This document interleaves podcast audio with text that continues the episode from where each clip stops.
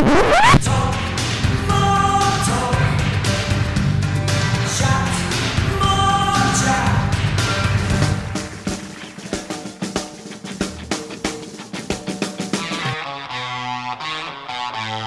and love, everybody.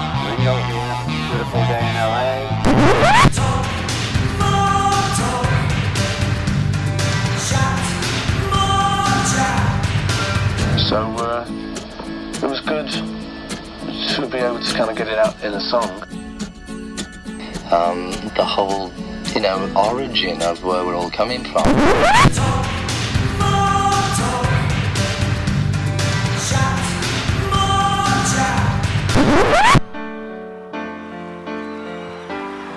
I'm prepared for death because I don't believe in it. I think it's just getting out of one car and getting into another.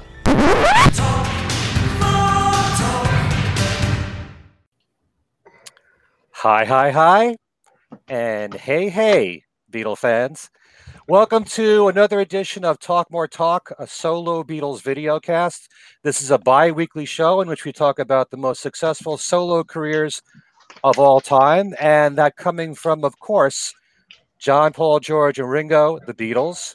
I'm one of the regular co hosts of this show. My name is Ken Michaels, known for some of my other Beatles radio programs, a syndicated Beatles show called Every Little Thing, currently heard on almost 40 radio stations, and also a talk show podcast called Things We Said Today, and also for my very Beatles centric website, kenmichaelsradio.com. And I'm being joined by my regulars, my esteemed colleagues on this show. First of all, we know her as the queen of Beatles media. As I would say, you know, you can forget about Queen Elizabeth, you can forget about Queen Latifah. We have our own queen here. Some might say she's the queen of everything. she Yep. grows in stature with every week and with every and every show that we do. And uh, she is the author of songs we were singing, guided tours through the Beatles' lesser known tracks, and also Michael Jackson FAQ. All that's left to know about the King of Pop. And that is our very own Kit O'Toole. Hello, Kit. Hi, Ken. That may be one of the best introductions I've I've ever had. That was that was awesome. Thank you, and uh, hi everybody, and uh, and welcome to all our viewers. Yeah, well, I've hit my peak. I'm never going to get any better than that one. Kit. So don't expect it after this. yeah, it's all All downhill right, from all here. also, we have a uh, sensation on the internet with his own YouTube channel talking about the Beatles all the time. The latest sensation sweeping the nation and the world. That's our own me- mean Mr. Mayo. We know him as Joe. Hi, Joe. Hi, Ken. Hello, Kit. uh, and soon to say hello to Tom. Hi, Tom. and uh, it's good to be here, as it always is. And I want to say right from the beginning of this show, not guilty for liking a lot of so-called guilty pleasures of the solo Beatles. None of us are not guilty. no, That's it. exactly. Nope. Yep. And also, my other co host here, you know him for being the co host for a few years of the Paul McCartney, the solo Paul McCartney podcast called Two Legs, along with Andy Nichols, his new co host. And that's our own Tom Hunyadi. Hi, Tom. Hello, Ken. Hello, Joe. Hello, Kit, and hello, everybody out there. Hope you're having a great Monday wherever you are. Okay. Well, tonight we have a fun topic called Guilty Pleasures. We're all going to be discussing certain songs from the solo careers of the Beatles that can be referred to, whether we like it or not, as guilty pleasures. And we'll go more into detail about that a little bit later on. But uh, we do have quite a bit of Beatle news to get to here on the show tonight. So let's just start with the news that uh, Paul has announced dates to perform in France for next year. So far, there are four concerts he has booked. They're from May 23rd through June the 7th. And earlier today, Paul teased his fans with a message on Twitter with three photos of famous people. There is Philip Glass, then Emma Yeah. Stone, then Chuck Berry. Put them all together, and what have you got? Yep. Glass, Stone, Stone Berry. Very. Mhm. So it was made Mhm. official as of today. Paul will headline the Glastonbury Festival, which runs from June 24th through the 28th. Paul will be playing on June 27th. This will be Glastonbury's Golden Year Jubilee. And co organizer Emily Eavis said, There really was no one that we wanted more than Paul McCartney. Hmm. So we're going to see if more dates are announced soon and whether or not any of them will be in the US. Okay. All right. Uh, Billboard magazine just celebrated their 125th anniversary. Has it been that long? Jeez. And uh, they put together a list of the 125 artists of all time. This is based on a formula blending all titles tallied on both the Billboard Hot 100 Songs chart since its beginning on August the 4th, 1958, and the Billboard 200 Albums chart since it became a combined stereo mono survey on August 17th, 1963. I'm going to be quizzing everybody on this. And the Beatles the Beatles ranked number one.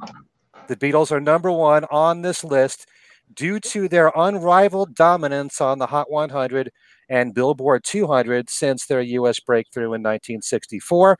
Not only that, Paul McCartney post Beatles ranked number 12. Very impressive. wow. And George Harrison squeaked in at number 124. Oh wow. Wow. Any thoughts about this? Did you guys know about this survey? Uh, not until I saw the Facebook post. Yeah, Yeah. face- on Facebook I saw Yeah. it, and it's it, it's interesting. I mean, uh, it's always great when the Beatles are number one, Yeah. but I was wondering where certain people were, like uh, somebody named what was it? Elvis named- Presley. No, no, no. Maybe- El- Elvis Presley's in there, but Frank Sinatra's not in there. Oh, Sinatra's but- not in it at all. Yeah, that was weird. Yeah, but I saw you mention that uh, a while ago, Ken. But you said the the Billboard started in 1958, right? Yeah. I mean, Oh, that- look at uh, you. You probably had a lot, ton of hits before then. I mean, let's Well, say like, if, if the Billboard, you know, started in let's say 1948, he probably would have made the list. I would Yeah. imagine. Yeah. But the problem I have is that they call this the top 125 artists of all time. Fair enough. You're not saying from 1958 on. And certainly Ah, someone like. Elvis Presley is shortchanged, Frank Sinatra is shortchanged. Bing Crosby was like the biggest name of the 30s and 40s, too. Right. and he's nowhere in this list. So um, I do have a problem with that. Anyway, other news: Ringo Starr was interviewed by Joe Scarborough, who, along with his wife Mika Brzezinski, co-host the Morning Joe program on MSNBC. The interview was split up in two parts, and the most shocking news that Ringo gave us is that his most recent album, "What's My Name," will likely be his last album. The reason given was that Ringo feels that albums don't seem to matter much anymore, that physical product is not that important, and we're going back to listening to individual songs. He might make EPs or a few songs at a time, but that seems to be the way to go that he's feeling at the moment. I'd like to know how you guys feel about this. Kit? Well, I Well, can I tell think- you how, how. Oh, I'm sorry. You want to go one one at a Yeah. time? Go ahead. Yeah, it's very Okay. important. I mean, I was Ladies I was first. totally shocked when he said this. no, I was just gonna. I was just gonna say. I I think. I mean, Ringo has a point. Um, that you know. Um, that albums have changed. I mean, this sounds like a weird comparison, but Weird Al Yankovic, and uh, I remember when he came out with his last album, he said a similar thing. He said, "I don't envision myself doing full-length albums anymore. Hmm. Um, you know, it's going to be more like singles." And and uh, and in Ringo's case, I think he said maybe like kind of more EPs. I I, I Yeah, think he or yeah, Right. and you know, and also, I mean, he's you know he's almost eighty. And uh, I think he's, you know, looking to kind of cut back a little bit in the schedule, although of course he's still touring. So I mean, I, I I'm not panicked about this because I think he is still going to produce music. It's just going to be on a different schedule, you know. And, uh, and as I said, he, he has some valid points. Okay. Mhm. Tom, you want to chime in? Yeah, you know, he's like you like Kit said, 79. You know, he hasn't done great on the charts these last, you know, 18, 20 years, which is fine, but he's been still putting out quality music, whether you like it or not. You know, this last album is a very exceptional, great, great album. And I think he should build on that myself personally. Now, I don't mind the fact that, you know, he said the physical media thing is dying, and it is true, and it's been dying for years now. But as long as he keeps going, if he keeps making music in EP form, I think that's great. You know, it, it does take a while for him. I mean, he's not like a McCartney that can, you know, knock out 20 songs in you know in a six month span or or even have you know a thousand songs in the vault that he can pull out at any given time Right. and finish but um i think it's okay you know if he's gonna wants to slow down or if if that's the reason or if he just doesn't feel you know that physical media is the way to go these days then fine so be it but uh, I would hope that he does continue to make music. There's been a lot of acts. I think uh, Alice Cooper just put out an EP. You know, Santana put out an EP earlier this year.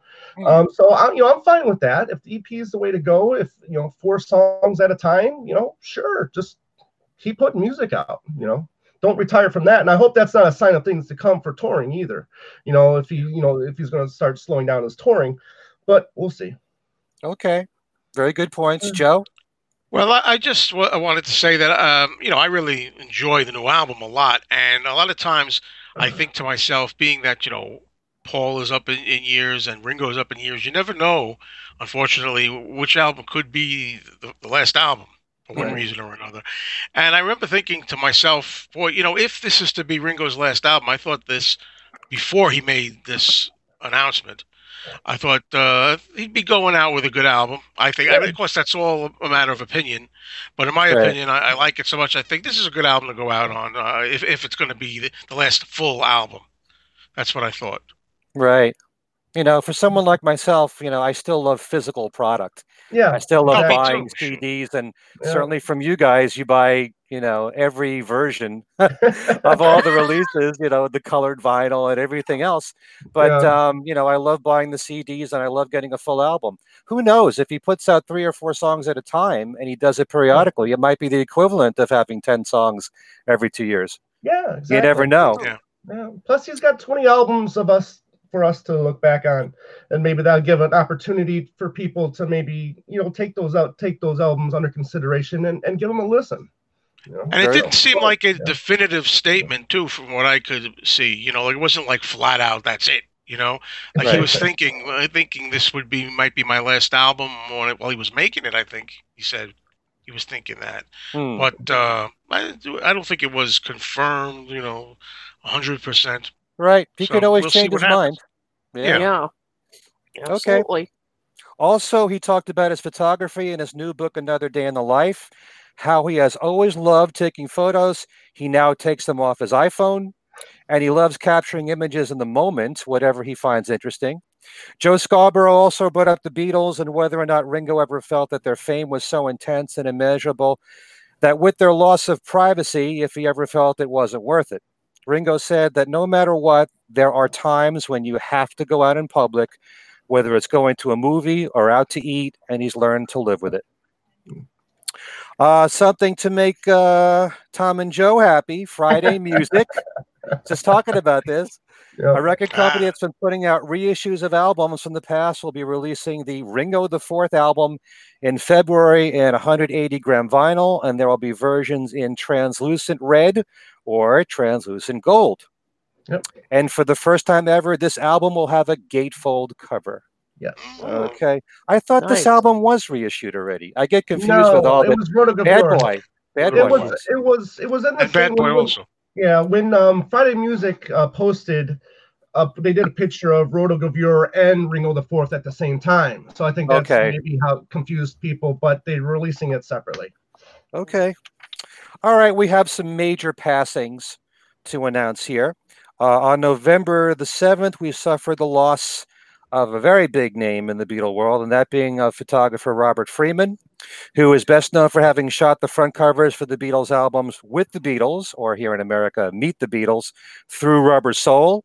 The photo that we've seen of George Harrison that's on Early Takes Volume 1 and also the Living in the Material World documentary, that was taken by Mm. Robert Freeman. He also did the cover shots for John Lennon's two books In His Own Write and A Spaniard in the Works, and even the front covers of Beatle EPs like Long Tall Sally. Okay. Very big loss there, and Paul McCartney put out a, a nice tribute on his website uh, for Robert. Also, another photographer, Terry O'Neill, passed away. He took pictures of iconic figures like Frank Sinatra, David Bowie, Winston Churchill, the Rolling Stones, and the Beatles. And actually, Robert Rodriguez posted a nice video tribute to Terry with photos of the Beatles that look to be from 1963 through 65. Plus, there are familiar shots that we've seen, though I didn't know it was uh, Terry's photos of George from around the time of the Dark Horse album. Also, Ringo's marriage to Barbara Bach with Paul and Linda in attendance, and George and Olivia, and young James there. Also, photos from the Carl Perkins TV special, and it looks like he took uh, Broad Street. Give my regards to Broad Street era photos, and later uh, George Harrison photos, including one with a young Dhani. Mm. Terry was 81 years old. And then finally, there is the death, the, the, uh, the death of Pauline Sutcliffe at the age of 75. She was Stu's sister, and she will always be a controversial figure in the history of the Beatles as being the spokesperson for Stu's life and his estate. She authored two books on Stu and co wrote the screenplay for the 1994 film Backbeat. In her book from 2003, she claimed that John and Stu were lovers, and also that a brutal fight that involved Stu resulted in John hitting him, uh, which was the cause of his death. Hmm. None of these allegations were ever proven to be true. And the one person who was with Stu the last 18 months of his life, his girlfriend, Astrid Kirchherr, denied these accusations. All right. But she did pass away just recently. Thanks to one of my listeners, Robert Keeley from Michigan, we learned that there is a new album out called Prog Rock Christmas, released on Purple Pyramid Records, which has new covers of Wonderful Christmas Time and Happy Christmas. The album was produced and spearheaded by Yes bassist Billy Sherwood.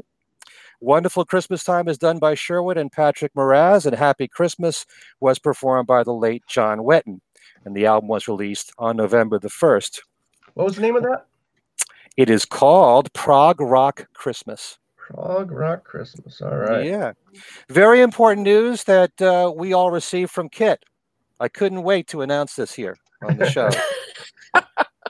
One of the top chefs of New York, Enrique Enrique Olvera, took part in uh, a survey in the Wall Street Journal a few weekends ago, Oh yeah. and he revealed that his most listened to album is Paul McCartney's "Press to Play" on Spotify.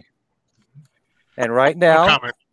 I, I'm letting I'm letting uh, my co-host know that uh, he will likely be the first guest that we have here on this show.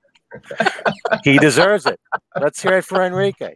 Yeah. Okay. oh boy. Oh, you have a problem with great. that, Joe? no. Good answer. All right. Oh, uh, look at the time. Okay. I think we mentioned this before, but Ringo's latest album, What's My Name, debuted on the Billboard album charts at number 127, but it fell off the top 200 the week after that. I have heard, however, that it made the top 100 in the UK and the Hmm. top 40 album charts in Spain. That's funny about the UK thing because traditionally they always do his albums do better here than in the UK. Hmm, that is true. Mhm. Who knows why? Yeah. And a reminder that this Friday, Paul's new single, Home Tonight and In a Hurry, is being released digitally. Next week, it comes out on uh, vinyl picture disc. The Beatles singles box set also comes out this Friday, and Harry Nilsson's album, Lost and Found, of Harry's last songs he worked on, produced by Mark Hudson and featuring Mark, Jim Keltner, Klaus Voormann, Jimmy Webb, and Kiefo Nilsson, Harry's son. That's uh, also coming out Wow. this Friday. That's all the news I have. Cool. Bef- before we get to our main topic, Kit, I know you have some news you want to share about uh, a very funny man that you just saw in concert. Yes, I, I had the distinct pleasure uh, this past Saturday of seeing uh, John Cleese. He was he's uh, currently doing, uh, you know, sort of a speaking tour, and he's calling it John Cleese Does It Again, and uh, it's uh, you know. As you would expect, it was just such a, a fun evening. Um, you know the memories that he shared about the Python years, um, his and all the films and Fish Called Wanda. It, it was just if he comes to your town, you you owe it to yourself to go. Um, Mhm. You know, to to be in the presence of a comedy legend. Uh, one of the things he talked about, and this didn't surprise me, but it was very nice. Um, he talked about George Harrison. Um, and of course, it was in the context of the movie Life of Brian, how they couldn't get funding for it, and uh, and it was just a kind of a nice story. He said Eric Idle called John up and said, "Well, we've got the funding," and John said, "Well, that's great, but how did you do it?" And Eric said, "George Harrison, you know, he's agreed to, you know, mortgage his house. He's putting up the money," and and John said, "Well, that's wonderful, but you know." Why is he doing this? And he and Eric said, because he wants to see the movie.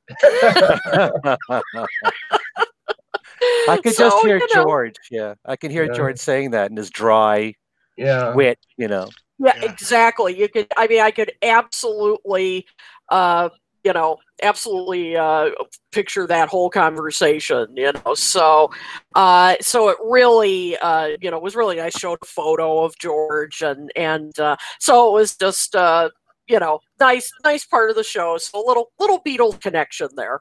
Yeah. Very cool. very You cool. also uh, saw him uh, post a photo of him with Ringo and uh, Peter Sellers.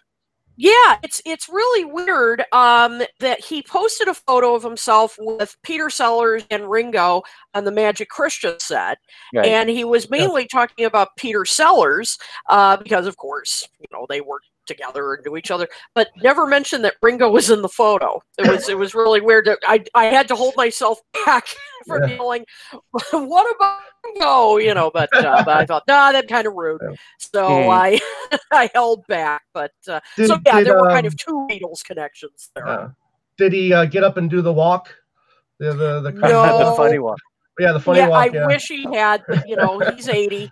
Uh, he's 80, and uh, I think that could have been a really Yeah. bad scene. Yeah, could have been a bad career choice on his part. probably. Yeah, Could have done a shorter version of it. no, that's true. That's true.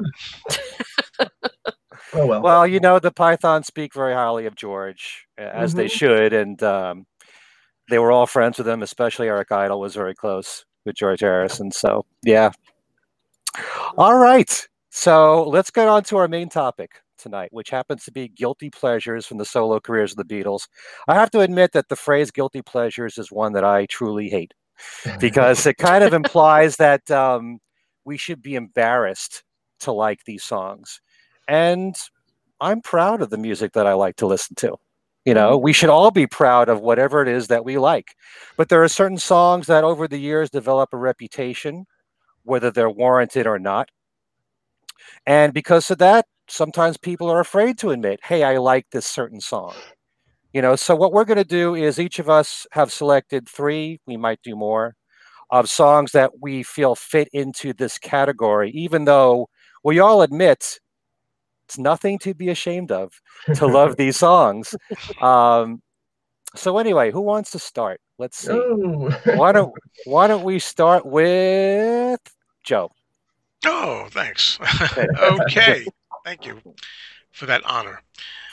Well, I ha- I'm trying to narrow it down. I got I've got like six. I'm going to try to think of the best three. I'm going to start with John, and I'm going to go with a song that's really a cover that he does, and it's from the, of course, the oldies album, the rock and roll album, and it's his version on that album of "Sweet Little 16" that I enjoy and it, it often gets uh, slammed because, of course, it's no hard rocker. It's not like upbeat, up tempo, uh, like like it's supposed to be. It's more like I think he even called it the dance hall version, if I'm not mistaken. It's kind of like a tango or a some kind of a slow, you know. Uh, I don't know, just grab your partner and do it, uh, do a dance kind of thing.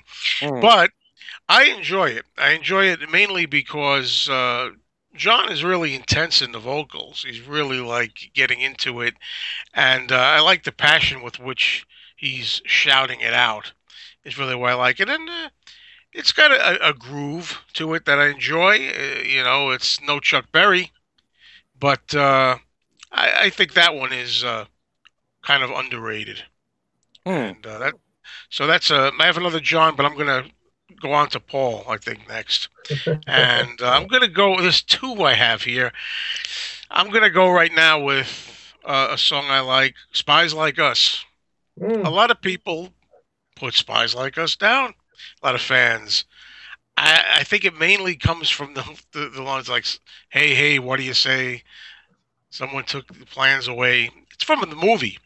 It's Mhm. uh, supposed to be uh, a song f- for the movie of Spies Like Us, the comedy. So that, I can excuse that. But moreover, I like the fact that it really rocks. Yeah. Paul really gets into this. Some really good guitar in there, and uh, as it picks up near the end, it really gets pretty intense and exciting. Uh, the way he really gets into it.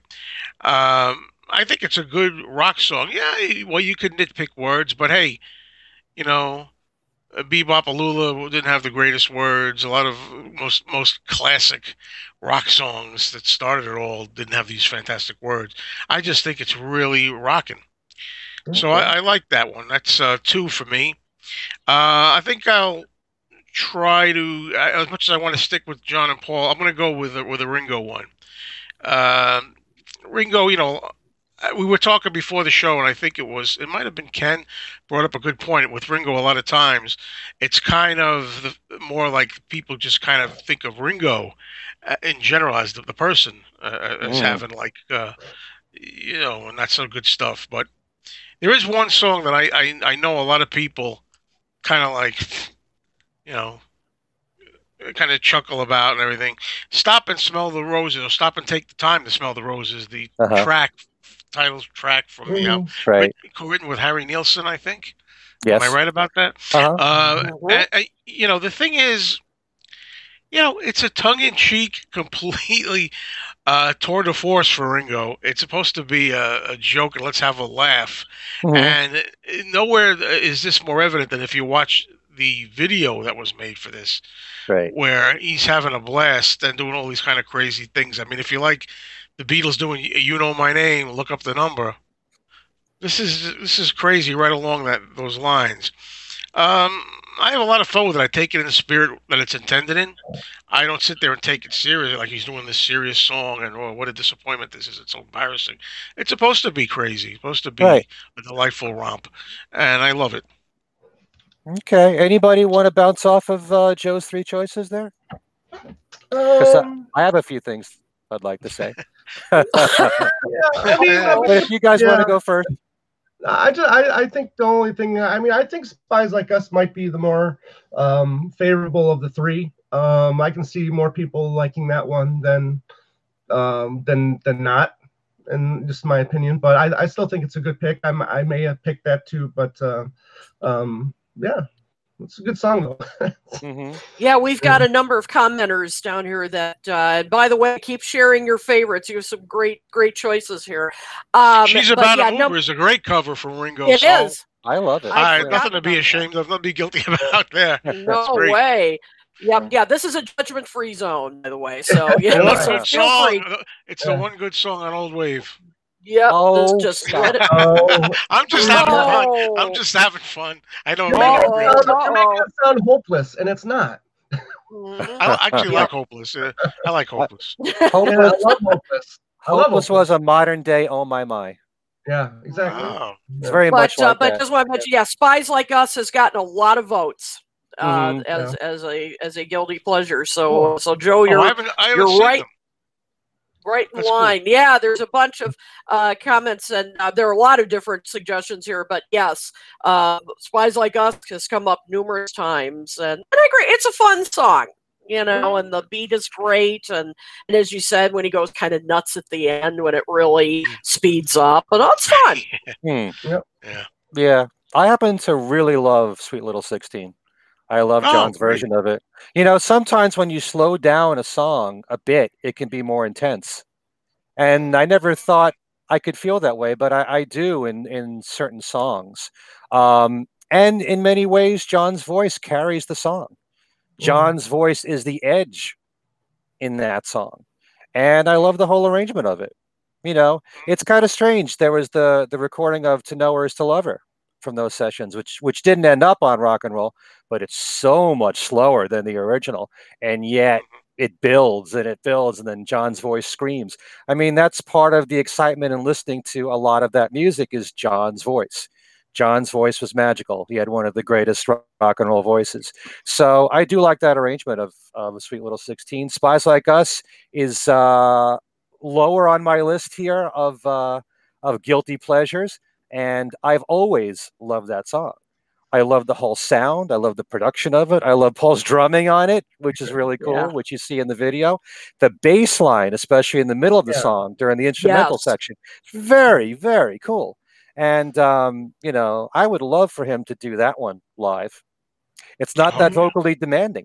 He might be able to And do then- that. Yeah. And uh, the part at the end where it rocks, like you said, Kit, that's I love the song for that. You know, some really good choices. Stop and Smell the Roses is more like a novelty record. Mm. Yeah. You know, which that- that's a works, good way of putting it. It's a you know. novelty record. It's a Yeah. song. Yeah. but it works the way it was executed. you know, a lot of people. I just want to chime in. Uh, uh, I've noticed "Check My Machine" popping up, uh, uh, and that's another one that I re- I've always loved. "Check My Machine." Uh huh. I had I had a blast with that too. So I agree with a lot of tho- those uh, people saying "Check My Machine" for Paul. Right. Okay. Um, Kit, how about you next? Oh my goodness. Well, um, where to begin? No. Um, well, let's let's begin uh, with with Paul. By the way, somebody just mentioned press. Yes, that uh, that's wonderful. Um, and uh, wonderful Christmas time that almost made my list. I don't care. I love it. And uh, but what I'm going to uh, focus on is you know, Paul did a number of, of more dance oriented songs, and Mm. and some of them were remixed, uh, and these have really gotten bashed over time. And I think it's ridiculous. I think some of them were well done, and and my pick was "No More Lonely Nights," the play out version. Uh, the Mm. horns on it, love the horns toward the end.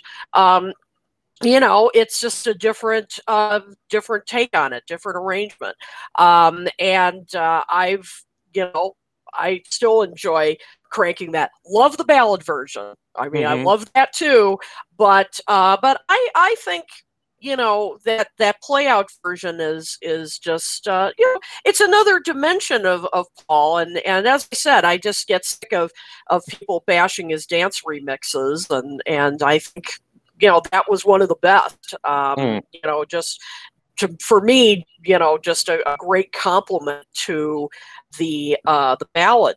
Uh for george harrison uh ding dong ding dong you know? I, I just yes it's you know people have said oh it's so terrible uh take on a new year's eve uh, new year's song.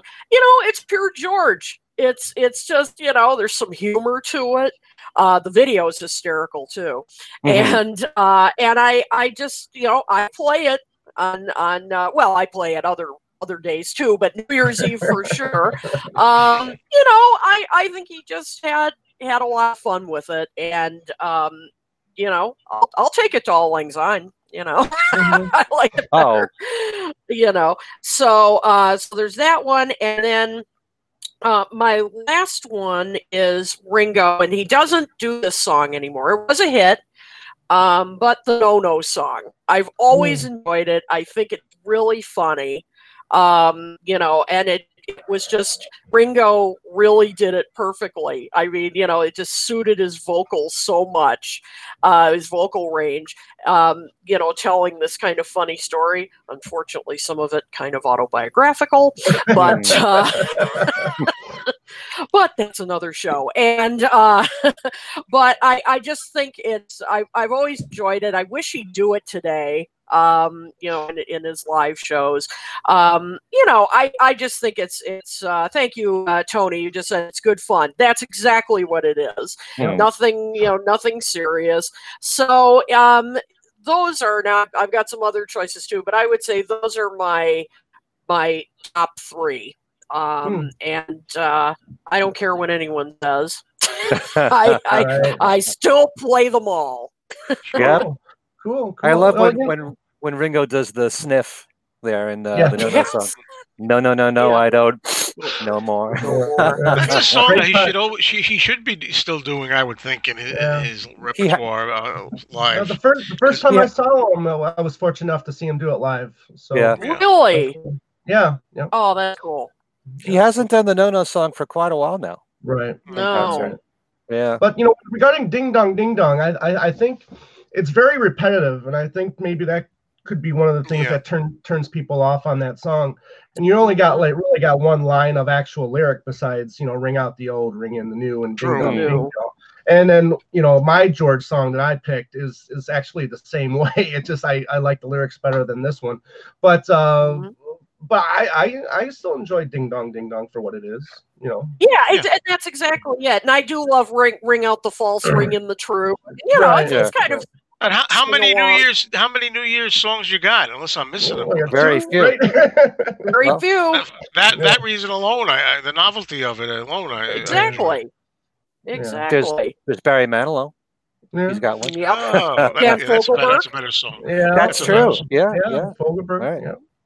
Yeah. Okay. Yeah. I do like the play out version of No More Lonely Nights a lot because I Mm-hmm. think it took a lot of imagination to take the exact same words that was in the ballad and have a different melody behind it.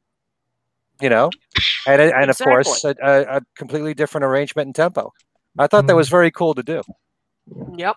I agree. Yeah. And, and as I said, I, I, uh, you know, I've just heard so many negative comments about his more dance oriented stuff than his remixes. And, you know, I don't know why. Yeah. It's, it's, you know, just a different take and, and, uh, it's, it's, you know, it's fun. And, and that Yeah, song, as I said, it's with okay. the horns. I, I, I enjoy it. Hmm. Enjoy that version. Yeah. Yeah. Yeah, cool. Cool. Tom, how about your list? All right. Well, um, you know, most of mine are kind of ballady in a way, um, because I just think you know a lot of times, you know, people tend to just toss the ballads to the side for for, for whatever reason. Um, but for my Paul, um, I don't understand it. Why most people don't like the song? It was a number one hit.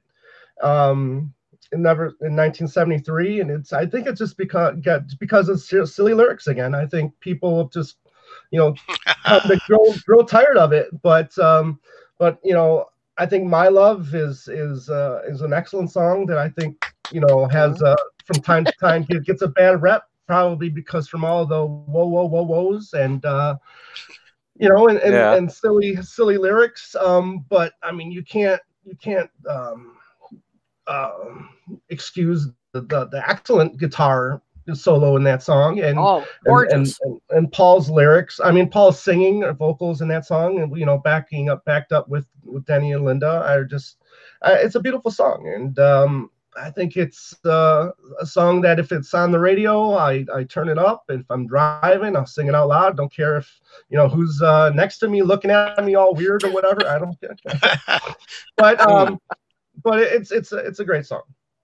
Um, for my John song, I think it's um, I think a lot of people don't like this because it makes them feel uncomfortable, maybe, uh, and that is uh, "Woman is the Nigger of the World." Um, it's a song that um, I, I do enjoy listening to, but it's not something that I, I play purposely. If it comes up on my iPod, you know, during rotation, you know, I won't skip it. Um, something that I, you know, I've always enjoyed in a way. Um, I don't, you know, discount it as a bad song just because that album's a bad album or people perceive it as a bad album. And I Hmm. think maybe that's why another reason why it, maybe it gets a bad rap. Not only does it make people feel uncomfortable, but it's on uh what people call a bad album. So, um, you know, that, that's got that going for it as well. Um, but I think John's vocals, like you said, Ken. I mean, a lot of a lot of those John songs, it's all about the vocals, and I think that's it's a really good vocal, especially at the end when you know he's screaming, you know, make her paint his paint, you know, paint her paint her face red and dance. You know, I mean, I think that's really Yeah. you know really moving. Um, you know, for the George song, um, again, I'm a I'm a big ballad junkie, and I you know the songs from Extra Texture and and another album that that you know has bad you know bad rep from you know so-called you know Beatle fans or whatever. but uh, um, uh, I can't stop thinking about you. It's a song that I've always enjoyed. I know it's very re- repetitive, kind of like Ooh. Ding Dong Ding Dong is, but um, for whatever reason, it's just that line that I've really come to enjoy. I can't stop thinking about you. And you can say that. I mean, that could be the only lyric in this song, and I'd be fine with it Yeah. but you know it's, it's something because of the fact that I, you know, that I used to travel so much, and I just that you know every time that song came on, I, you know, I just always you know think of my wife, you know, whenever I was out of town. So um, this just has a lot of sentimental, um, you know, feelings for me. So whenever I play that song, so it's, um, I think it's a beautiful song. So those are my Wow. three at the moment, and I'll have you know some to share later. Well, you know, t- I was with you, Tom, a hundred percent on "My Love." I really think that's a great, a great, great song. Uh, I, Yeah. I know some people don't care for it. You know where I'm going. Yeah. I'm going with this, and, and uh, you know, if it, I think if it had been a Beatles song, well, then I think maybe. I think like that with a lot of songs. I don't know why Hmm. people be thinking it was better. I enjoy that, and also uh, really good uh, bold choice there with "Woman Is the Nigger of the World." I think that's uh, a song that, that I also I did I don't have it on my list, but now that you mention it, yeah, I, I really enjoy that song. Uh, John sings it really well, I, uh, with a lot of passion. It's got it's got a strong message, and it's a pro women's song. You know, Right, exactly. people shouldn't be too thrown by the use of the N word in it. it- You know, Mhm. um, and uh, where I, I think I lose you, though, my own opinion is can't stop thinking about. That's fine. I had to do that, but Yeah. uh, Now this is a no Um, judgment song, Joe. yeah. but but but that's don't be embarrassed at all. oh, Oh, guilty, trust me, I'm just get it. yeah. Yeah, yeah, it's funny. Yeah, um, yeah, "Woman Is the Nigger of the World" made my list actually, um, Okay. uh, for Oh. John, and yeah, I I put that as well. Um, and you know, recent, I think it was fairly recently. It was bizarre. It was like there were some people who suddenly discovered this song and you know and i saw some online discussion about it and oh my god you know john used the n word and and the whole thing Hmm. but of course when you listen to the song Right. you know it's Right. it makes sense yeah. um Right.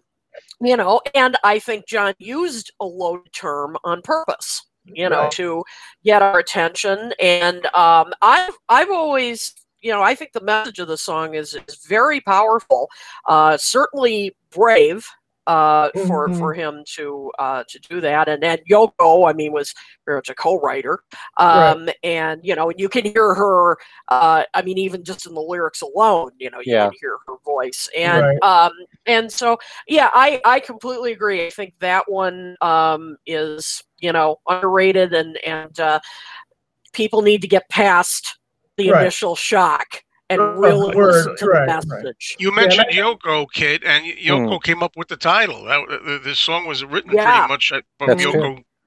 Yeah. uh, That's quote, right. uh, you used the quote of Yoko's. Right. Yeah. Mhm, Yeah, that's and I right think it's the, it's the word I think may have backfired on him because I, I think that I think that moves people away from the song rather you know bringing them you know closer to the song to get the point you know of the of that song. So I think even the message might have been too tough for it top could've 40 listeners, Yeah. Right. you know, to appreciate, even if they took the N word out and Mhm, substituted something else. right. But those are three really good choices there, Tom. And but I, I don't I don't see how anyone would say my love that the lyrics are so bad. I mean, I really don't. I they're mean- more corny than than anything. I don't know if bad's the right word, but uh, you know, over the last ten years, you know, looking at you know forums or or Facebook, you know, pages or whatnot, Uh-huh. I, I, I have noticed that it does get bashed quite quite often. Yeah. Hmm. Maybe with all the whoa whoa whoa Oh, whoas. yeah, maybe, yeah, that's what it exactly. yeah, yeah, Yeah, I don't Yeah. know.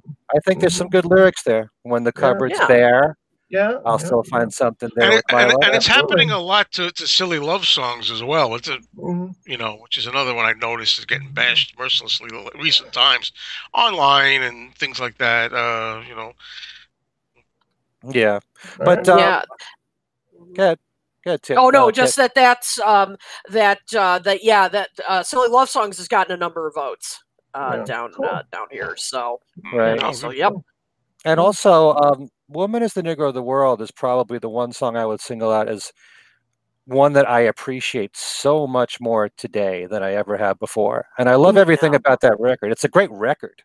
It's and it's a great message in the song too. right. And it does show Yoko's influence there in the lyrics. I love the sax playing Yeah. uh, oh in yeah. that song and, and the Yeah, orchestration. And it's Yeah. really a cool record in the way that it ends.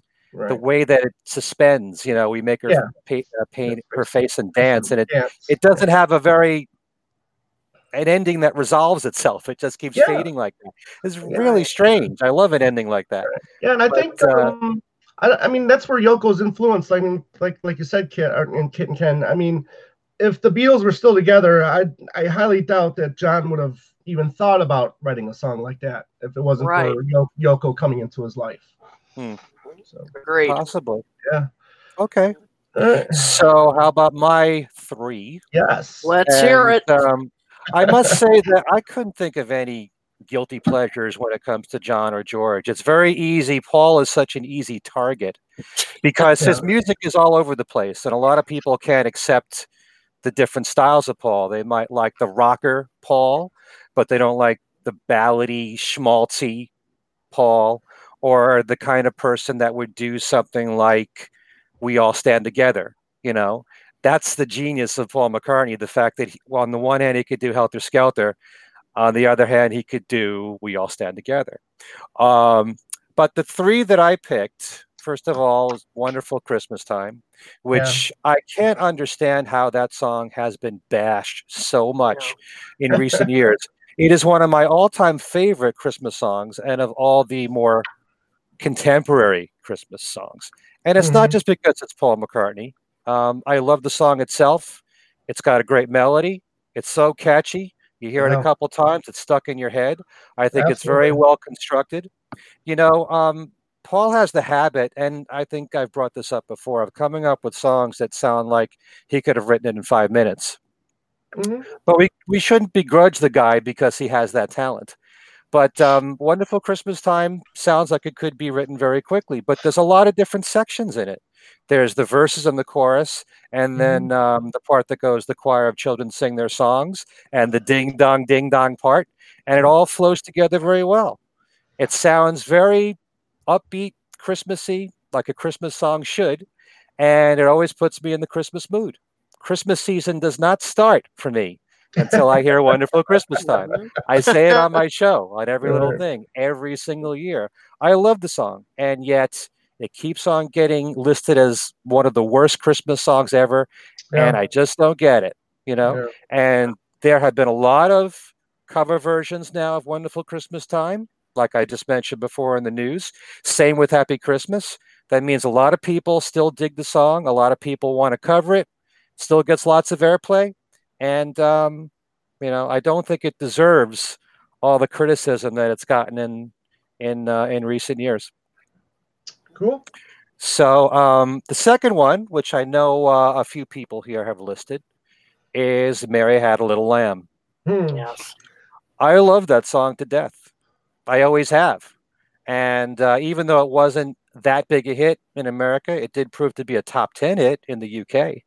And I think melodically, it's so well structured. It's a great three and a half pop pop song. I Yeah. love the modulation at the very end that goes up in key. I like the the la-las in the chorus. Same as the whoa-whoas in, in you know. But the melody is really great. Paul is the master of melody. He's Yeah. able to write all these great melodies that stay in your head. And, uh, you know, so many people are critical of him, the fact that he could do a song like that. And um, I know that it was said at the time that he was doing it because Give Ireland Back to the Irish was banned in the UK. But I know for a fact that Paul wrote Mary Had a Little Lamb before Give Ireland Back to the Irish. However, it still could have been released as a single Right. after Give Ireland Back to the Irish because of that reason. Paul has Right. actually, you know, given both reasons there. Um, you know, so I do believe that to some degree it was released as a single for that reason, but he didn't write it from scratch right after Give Ireland Back to the Irish. But it's a great melody, uh, great vocals, love the kids singing along. You know, I love that song and I'm Mhm. not ashamed of it, you know? I think it's very well constructed. If he can take Golden Slumbers as he did in the Beatles from a lullaby, he's doing the same thing with the nursery rhyme here. It's the same thing. Right. It really is. Um, and also, you're probably going to say I'm cheating here, oh. but I just want to I just want to place the duets that Paul did with Stevie Wonder and Michael Jackson because it's hard for me to just pick one of them and say that's my guilty pleasure. I really like all of them. I loved Ebony and Ivory the first time I heard it. And um, it does help that Paul McCartney and Stevie Wonder are my two favorite people in, in the musical universe. I would. Two. Uh-oh. Uh-oh. Oh, I think we lost. Oh, here he comes. He's back. Hang on. I don't know why he popped out there. Yeah. Technical difficulty. Okay, we lost you for a minute, Ken. So go back to Paul and Stevie were your favorites. There you are. Okay. no, I, I love that song on first listen. And um, part of the magic in listening to some of the duets that Paul has done, I should say all of them, and I don't think the Beatles get enough credit for this, is that they were so great at doing harmony work together. And when they work with other people, their voices blend so well together. Paul Absolutely. and Stevie sounded fantastic together. They sure did. I always I like to say that when the first time I heard "What's That You're Doing," sometimes, believe it or not, I couldn't tell which one was Paul and which was Stevie. I don't know if any of you had that had that reaction to it, but their voices just work so well together. I love the melody. I love the message. It's a simple message, and it worked. And you know, I have a lot of problem of problems with people who can't recognize the success of a record from the past. That song was number one for seven weeks in the United States. That means people heard it, people liked it. And yet there are so many people now that want to bash Ebony and Ivory, and I just don't get it.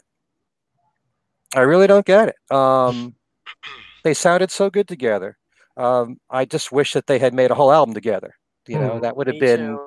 you know that would be a dream for me even still um, and i love the duets with michael jackson michael jackson's one of my favorite artists i think they sounded great on say say say the video for that was so much fun they had great chemistry on the record it's just a great pop record you know paul is you know the master of writing great pop songs and great melodies he's doing in 1983 with say say say what he did with the beatles in the 60s what he did with Wings in the 70s. It's great pop.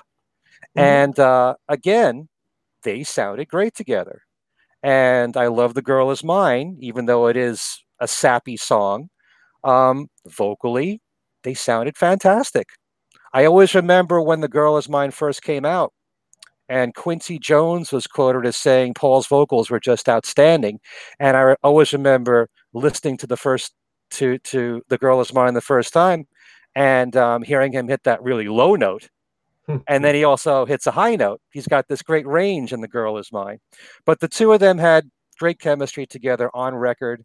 Despite everything else that happened between Paul and Michael, I still think they were fantastic together. I also love The Man, you know, which is very sappy as a song, but they harmonize so beautifully in The Man. Um, but I love those duets. And a lot of people think that that was a turning point in Paul's career, that people didn't respect him after that because maybe he was relying on big names like Stevie Wonder and Michael Jackson when Paul was, come on, he's Paul McCartney. It's not like his career was going downhill at that moment. He'd come off of a number one song with Coming Up in 1980. You know, you had two superstars together on all those records, and I liked all of them. You know, Mhm. Yeah. I like collaborations mhm. and uh, they worked very well when it came to Stevie and to Michael.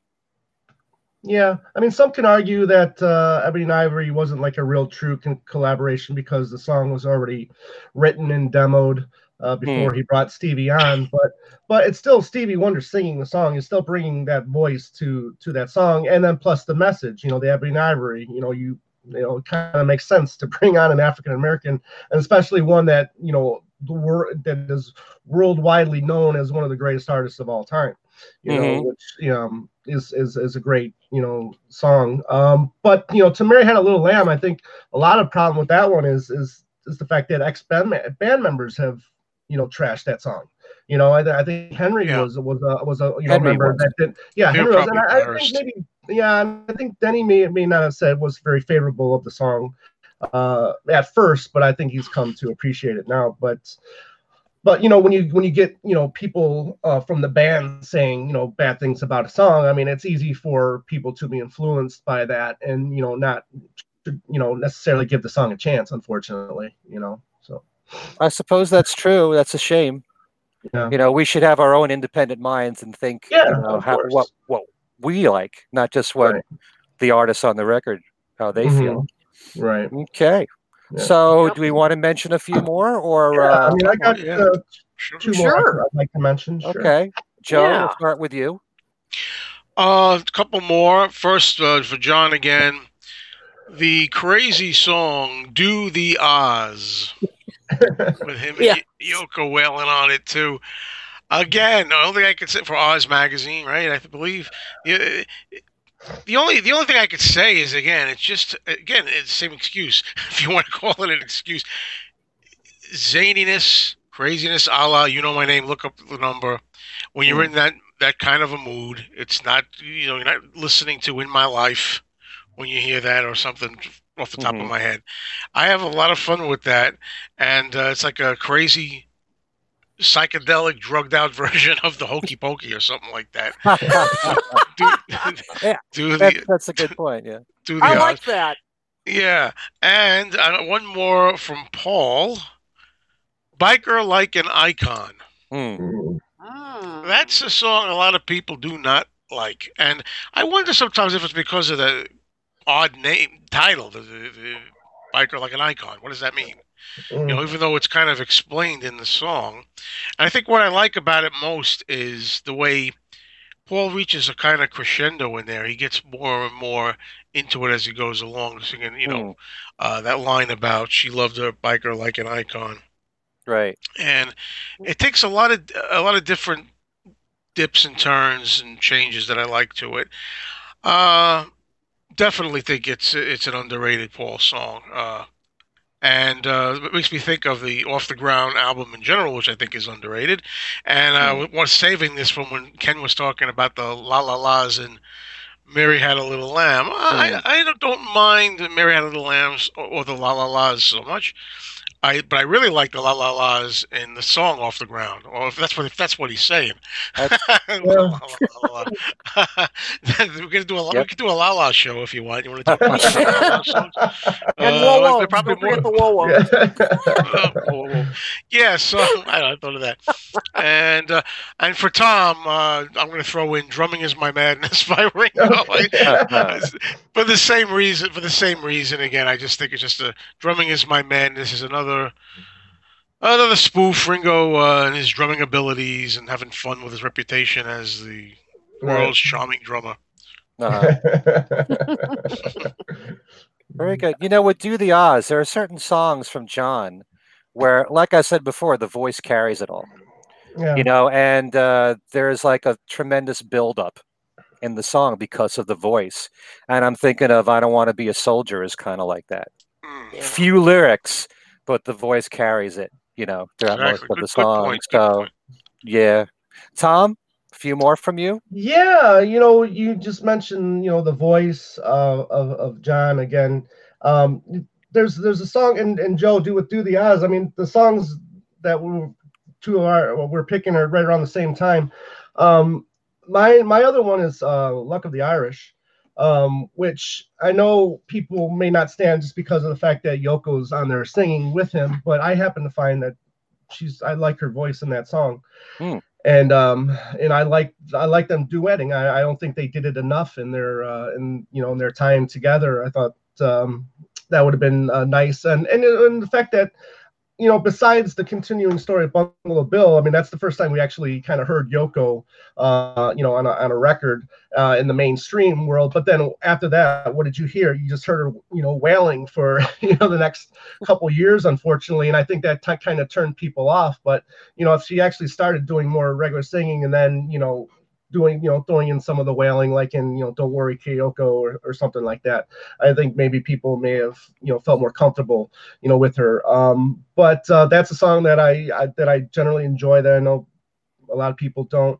Um, another one from Paul is uh, Mull of Kintyre, which I don't think people still to this day in the U.S. really, you know, get it. Hmm. Maybe you know, and um, you know, it would have been great if to see if this would have been a hit here.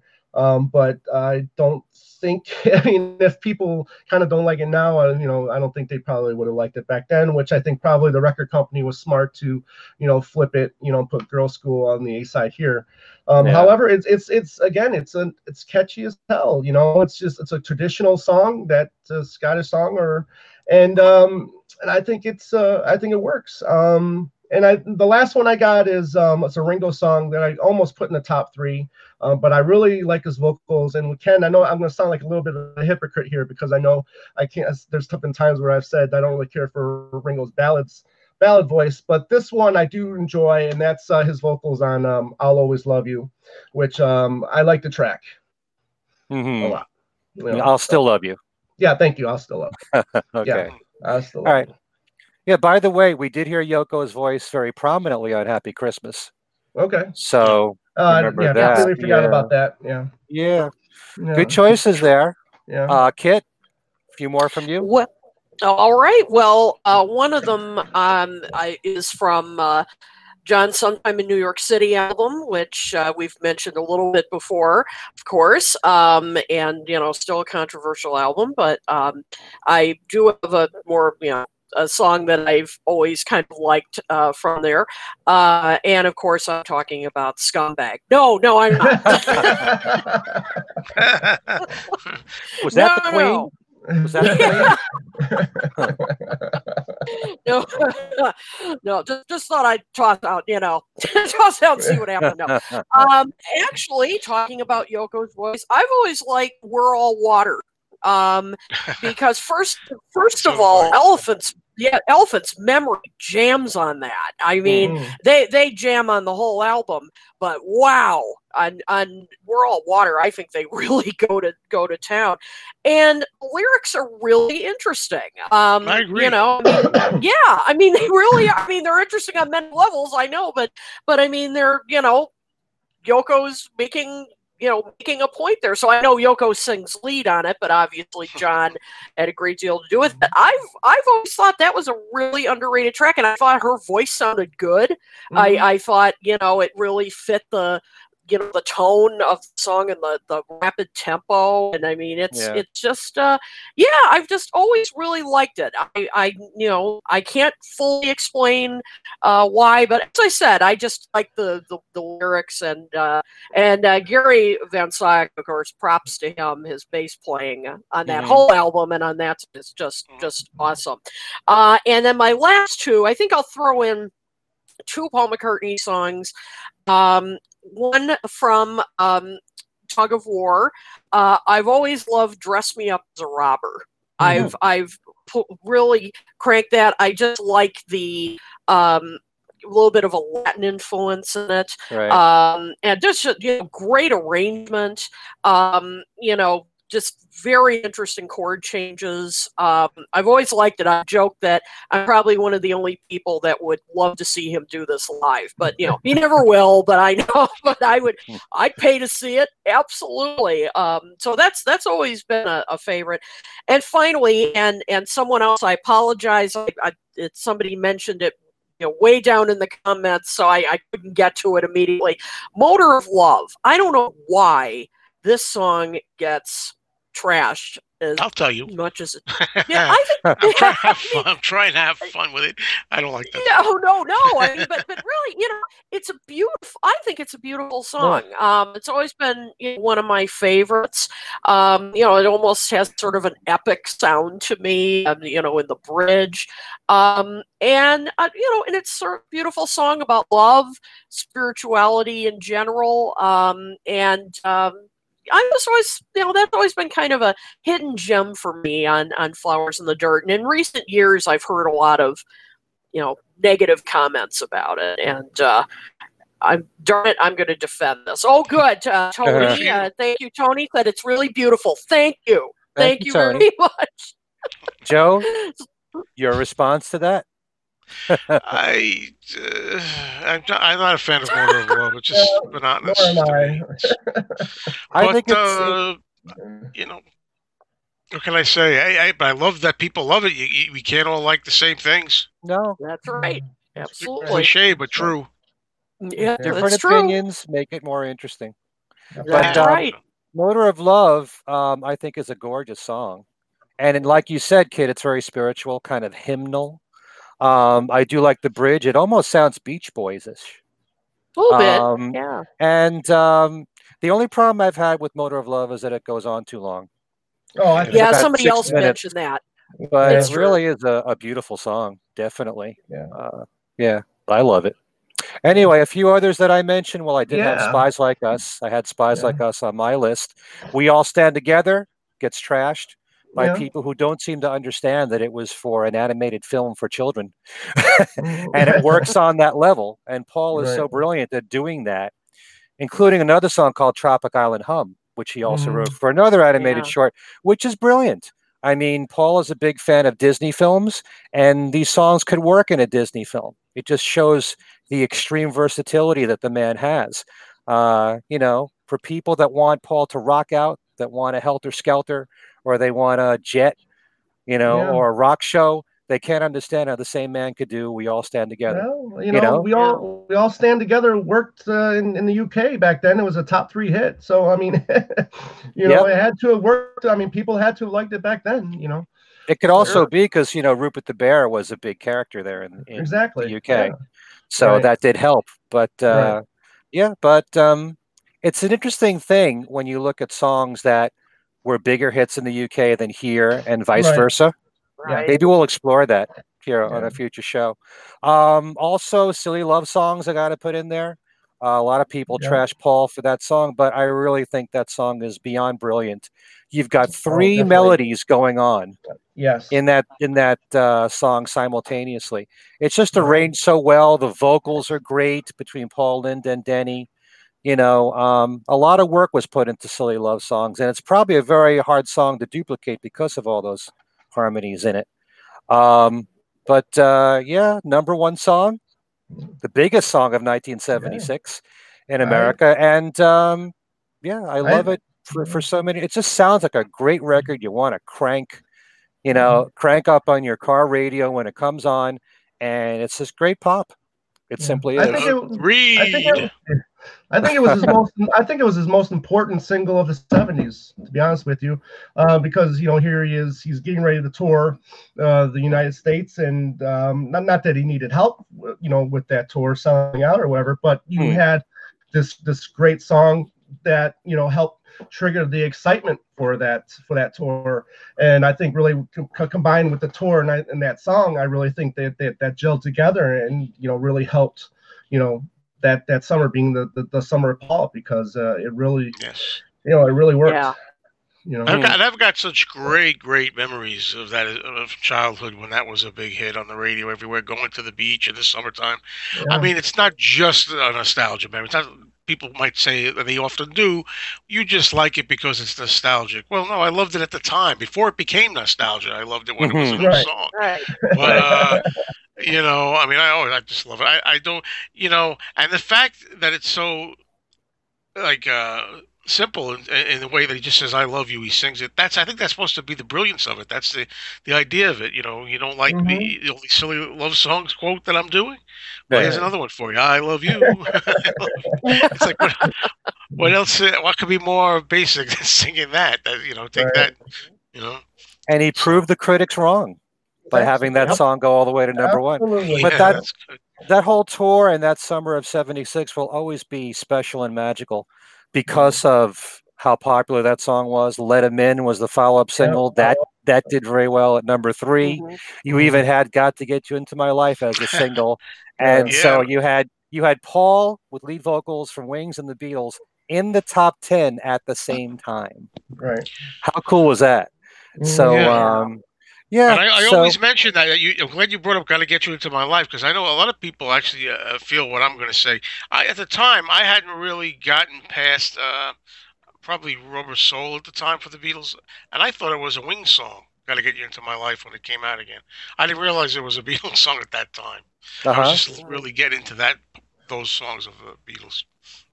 Yeah, well, I kind of look at uh, the Beatles catalog as all being one long, one big catalog. You know, Yeah. combining it all together. I don't really separate the two. You know, Got to Get You Into My Life is a Paul McCartney song written in the Beatles. Listen to What the Man Said is a Paul McCartney song from Wings. They're both Paul McCartney songs with different people backing them up. You know, that's kind of the way I, I see it. Anyway, uh, Mark P commented before, and this is a song that I'm surprised we didn't mention, but Freedom is a song that is knocked a lot. Yeah. Now, I actually really like the song. It's another one of those songs where I feel like Paul wrote it in five minutes. Um, the only the only problem I've ever had with that song is that it's way too short. He only wrote a couple of verses, and the chorus is great, and the vocals are so powerful, and it fit for the time for that for what happened on 9/11. And it's great that Paul came up with something for that concert. I just wish that he had another verse or two. Yeah. It would have made it a fuller song. But I never had a problem with Freedom, and a Mm. lot of people trash that one now. So Well, I, I think trashed it now. back I think too, I think a few lot of people 2001. trashed it back then. Yeah, I don't. I- why? I, well, because I it's Paul's capable of a lot better, uh, in my opinion, than that song. It it, it, it served the purpose quickly for what, what he intended it to be. It Hmm. worked quickly if something you know something he whipped up quick like that. I love in the the love we make is it uh Yeah. You know yeah, uh, film where yeah. he's he's Oh, like right, teaching right. it to them and, Yeah. and who is it? Is it Pete Townshend or is it Eric Clapton? Yeah. Somebody's Yeah. listening to He's like trying. Right. It's a very Oh, that's simple right, song, and yeah. he's teaching Oh, it. to them, right, you know? I, I will, I, uh, yeah, I Yeah. will say Clapton solo at the end is is quite brilliant. Uh, Mhm. Really like his his solo on that, for sure. Yeah. However, I don't think he should have delayed the release of Driving Rain uh, to to add that to the album, in my opinion, because it was delayed uh, Hmm. because of that song because he wanted that song on the album. Man, Okay. Oh, here sorry, we go. folks, don't mind me. Okay. That's why I'm down Uh-oh. to 50. That's why I'm down. Uh-oh. I'm why am I down at ten percent battery? I don't understand. That. This might be too late. Yeah. oh, I'll say goodbye early if I fade, but All right.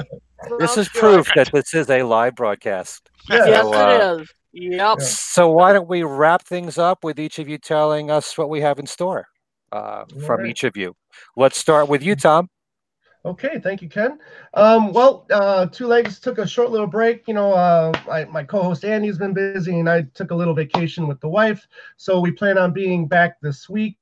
Uh, unfortunately, we had a interview scheduled, but the person had to. Um, we had to reschedule. So hopefully, we're going to be talking to Peter Ink uh, Carlins really soon, who wrote uh, this book, uh, the McCartney biography. It's currently celebrating its 10th anniversary, so that's kind of crazy. um, we'll be back hopefully this week. We're going to be doing a uh, a segment called "Things We Bought Today," which uh, originated with uh, with David and I back in the, the past. So we're gonna finally do uh, a whole uh, episode on that. Um, as well as all the, the latest news. Um, if you want to reach us, you can email us at two legs podcast at gmail.com. You can check us out on Facebook at two legs at Paul McCartney podcast. Uh, Twitter and Instagram uh, at Two Legs Podcast. So we're all over the place. I'm on uh, Facebook too. If you want to, you know, check me out uh, and uh, talk Paul or talk solo Beatles, whatever you want to talk about. Um, I'm here, and I look forward to, uh, you know, to more episodes of Talk More Talk. And uh, take it away, whoever's next. Okay. And uh, Andy Nichols doing a great job as your co-host. Oh, absolutely. Thank you very much. Uh, he's he's phenomenal. Glad Yeah. uh, glad he agreed to do the show. Mm-hmm. Joe, you're next. okay. Before my battery runs out, well, you can subscribe to me. subscribe to me at YouTube on the Mean Mister Mayo channel.